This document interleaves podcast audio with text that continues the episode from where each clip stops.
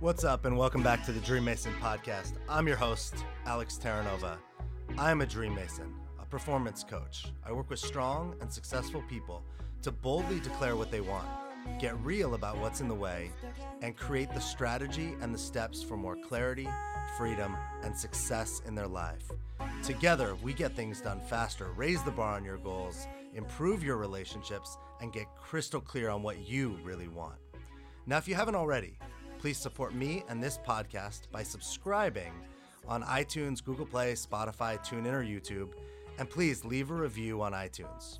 Follow me, Inspirational Alex, on Instagram and share this podcast with a friend.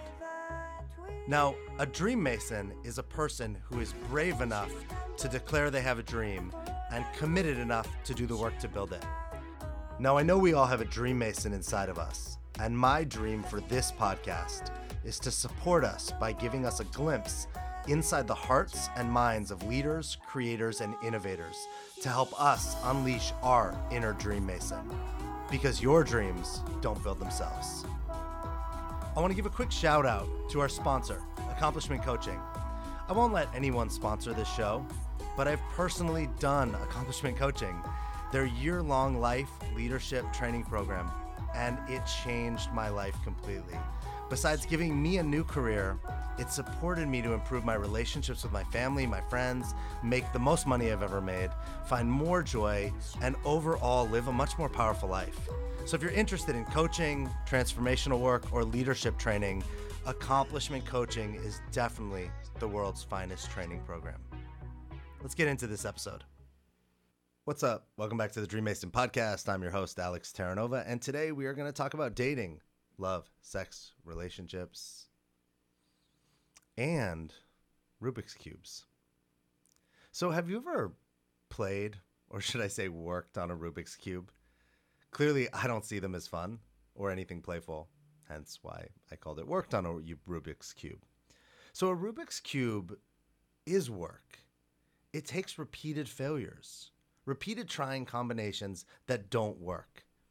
It takes remembering moves you've already performed and how things fit together and don't fit together. So there's this thing about a Rubik's Cube where you know exactly how it's supposed to end up. But getting to that point for each of us is different. For some of us, it's fun. For some of us, it's hell. For some of us, it's disappointing, frustrating. Or some of us just won't touch the thing altogether. I'm kind of one of those.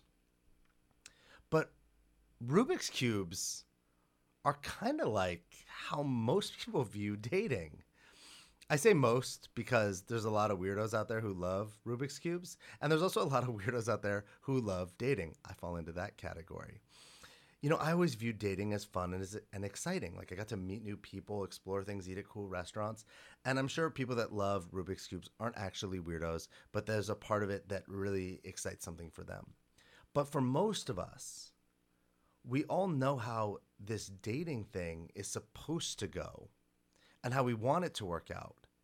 But just like the damn Rubik's Cube, things don't seem to go the way we would like. And when it comes to dating, it seems like we fail a lot. So many of us are continuously left frustrated and disappointed. Many of us try on tons of options.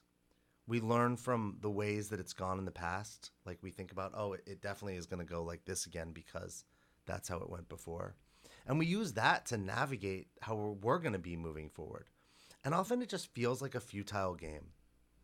Some of us even choose not to play at all. Yet when you don't play with a Rubik's Cube, your life doesn't change. It's basically unimpacted. Yet when you simply quit dating, take a break from dating, or or don't even take any risks when it involves getting to meet people or date or know someone, you actually put at stake the thing that you want most love, partnership, and connection.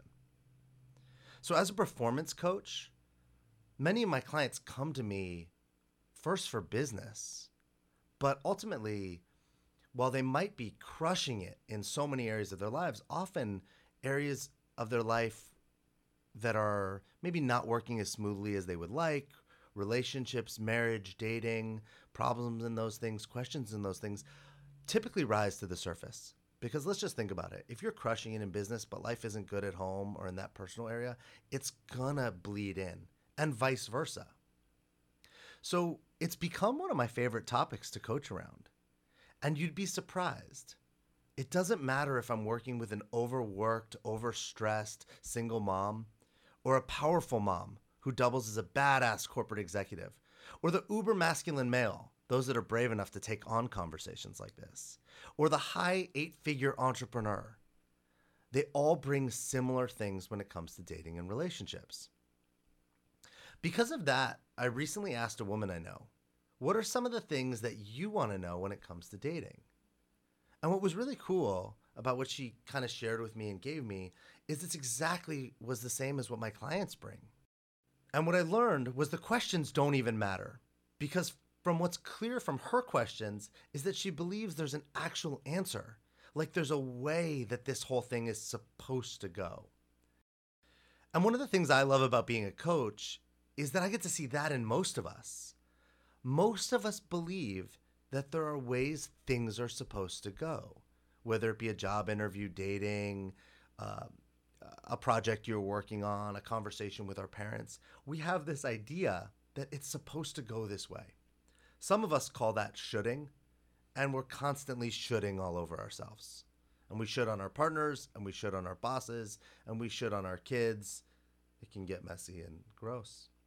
Uh, we we want the secret formula or strategy that will get us success, that will get us laid, that will help us fall in love, that will find us a partner, that will fix whatever issues we think our partners have. So then that everything will be the way that we think it should be. But what I'm here to tell you is that there are no right or wrong answers. There's no way that it's supposed to be. Your parents didn't get it right, your friends didn't either, but they also didn't get it wrong. There just aren't any supposed tos or shoulds. We want there to be. Of course we do. It would be like so much easier. But there's no way to cheat or shortcut your way to connection or love or fulfillment or any of the things that we deeply want. Like that damn Rubik's Cube, you can't cheat or shortcut your way there.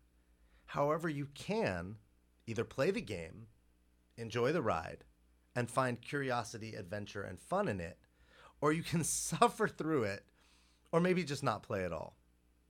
However, if you choose the latter, I might suggest you find a cave, move to India, and start your deeply devoted meditation practice.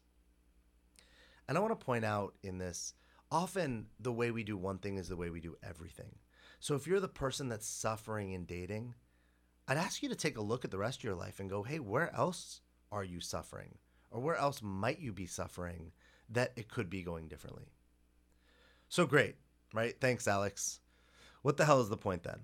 If there aren't right answers or things I can do, why don't I just order a husband or a bride online? Well, first off, please don't do that. I know that, I mean, it seems risky because I know that, you know, when you order delivery food, it doesn't always show up the way that you want. So, or the way that you've expected. So, ordering a human online, um, just a bad idea. Don't do it. Um, so, what do we do then? So, as a coach, I get to work with brilliant, successful people to powerfully and clearly identify what they want around relationships, romance, and dating, and then support them on getting from where they are to where they want to be. And it starts with a really simple question What do you want? And if you can't answer that, no wonder you can't create it.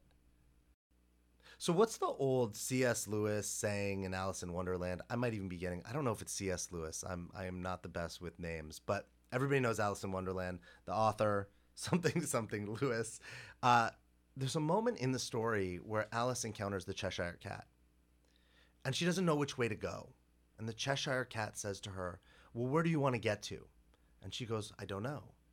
And he says, "Well, then it doesn't much matter which way you go." So if we don't know where we're going, it doesn't actually matter what we're doing. It's all basically irrelevant. So the first step has to be a bold and powerful declaration about where you want to get to. After we've established and declared what you want, we can start digging into your stories, myths, beliefs about how men are, or maybe how women are, or how relationships are, or how relationships go, or how they're supposed to go. We get to look at what you learned about relationships and love from your parents, family, religious institutions, communities, the media. Think about the movies we watched and how they told us how love was supposed to go or how dating was supposed to go, or even sex. What influenced you there? From that, we create some powerful awarenesses around what concepts exist in your mind and how things are or how they go in your mind. And then we can dig into that subconscious or that subconscious. Sometimes I think about it as like our brains are like these huge concrete blocks of information and it's like solid and it's like we think that this is how everything is.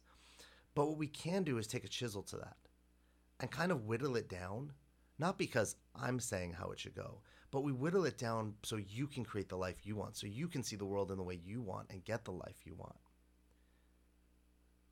Coaching isn't rocket science, but the shit works because it identifies your blind spots.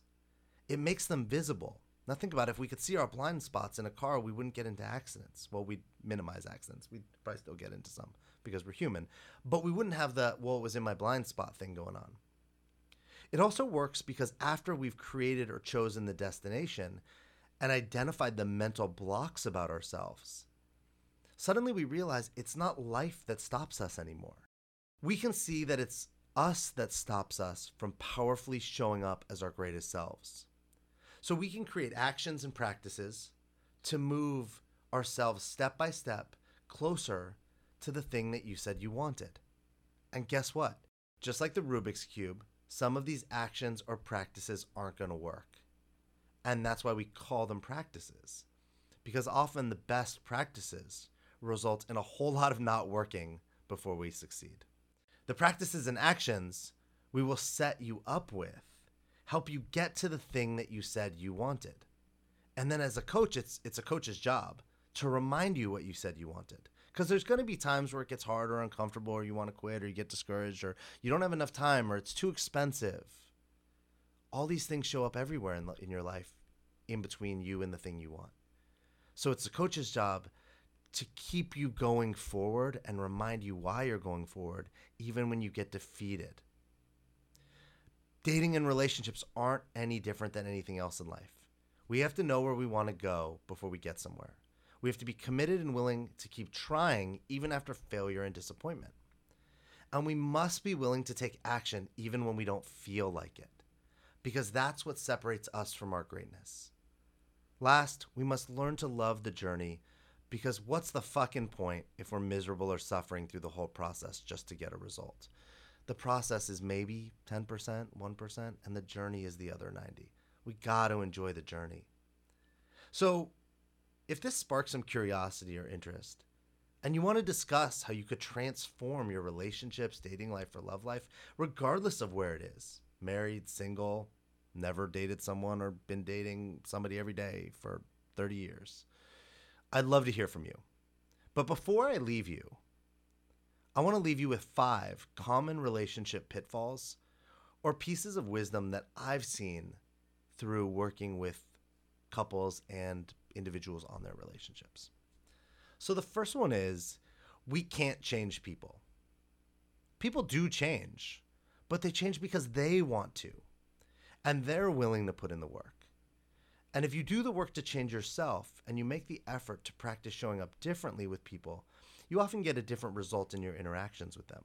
So, to kind of make that simpler, you can't change anyone, but you can change yourself. And if you change yourself, the world around you will interact differently with you because you are different.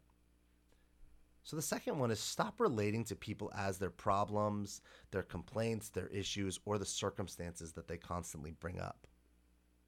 We all do those things, but we aren't those things. We are powerful, we are strong, we are brilliant, we are creative, and we are love. Start looking for the greatness in other people. Think about things that you love about people or their best qualities either before or during your interactions with them. And practice relating to them based on those things. Number three, if you don't like something in someone else, flip the camera around or take a look in the mirror and see what it is about the thing that you don't like about them that shows up within you. Consider the famous saying if you spot it, you got it. Often, other people are the clearing or the reflection for the things that are going on within us.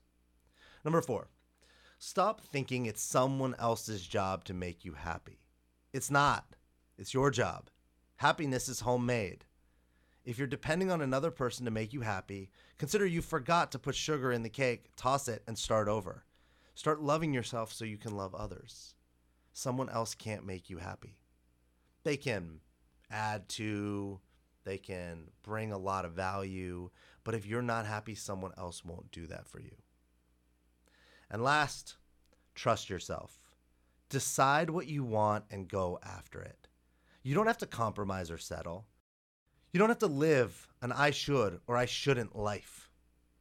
Choose powerfully what you want and go after it. And when you don't get it, try again. But don't give up on yourself and trust yourself. You likely already have everything you need within you. I hope this was helpful. With love and respect, I'm Alex Terranova. You are a dream mason because your dreams don't build themselves. Thanks for listening to another episode of the Dream Mason podcast. I am grateful to have you here. Please support me and this podcast by subscribing on iTunes, Google Play, Spotify, TuneIn, or YouTube. And leave a review on iTunes. And share this podcast with a friend. If you want more, or you're ready to play a bigger game and create more clarity, freedom, and success in your life, you can follow me on Instagram at inspirationalalex, or you can reach out to me at thedreammason.com or even email me at alex at thedreammason.com. Remember, you are a dream mason because your dreams don't build themselves.